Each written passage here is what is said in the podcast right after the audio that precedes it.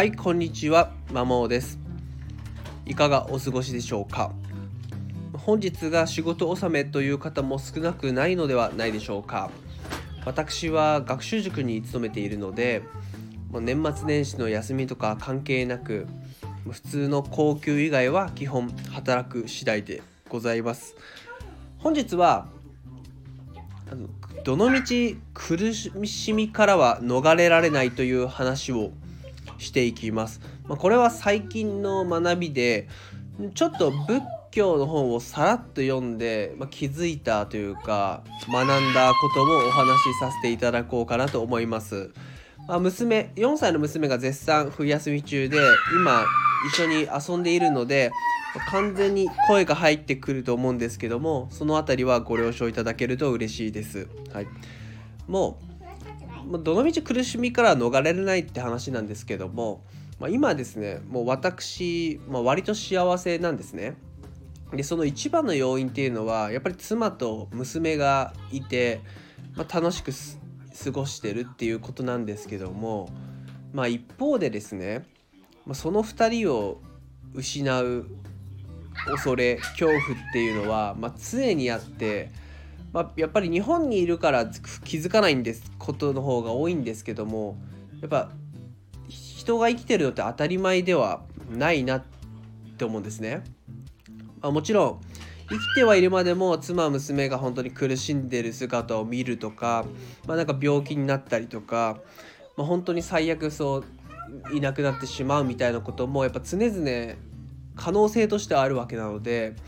まあ、そういったた恐怖と不安っていうのは大切に思えば思うほどそっちも強くなってくるような気がしますだからどのみち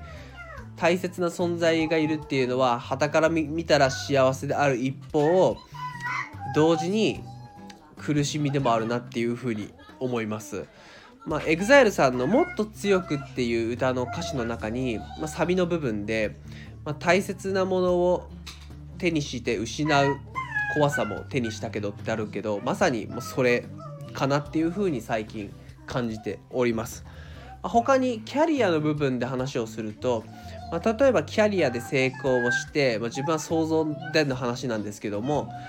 まあ、成功して大量のお金を手にしたと、まそれは本当に羨ましいし周りから、ま羨望の目で見られるとは思うんですね。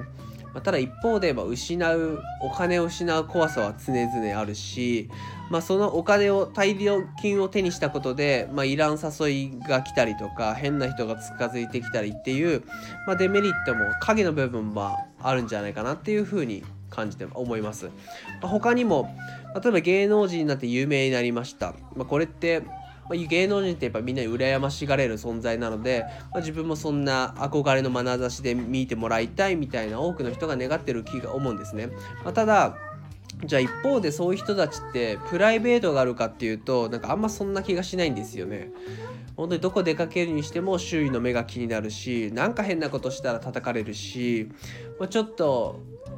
ふざけたことを籠城とかしたらそれが週刊誌に取られてすぐニュースになるしなかなか生きた心地がしねえんじゃねえかなっていうふうに個人的には感じてます。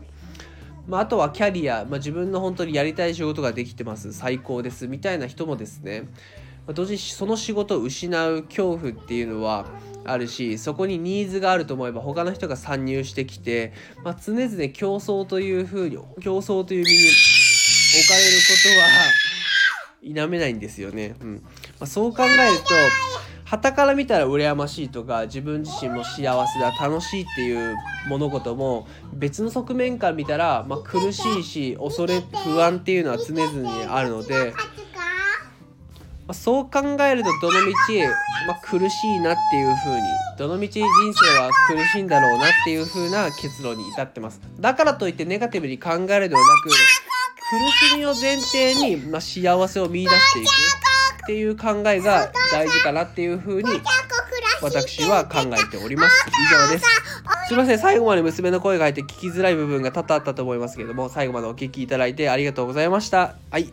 最後の以上です。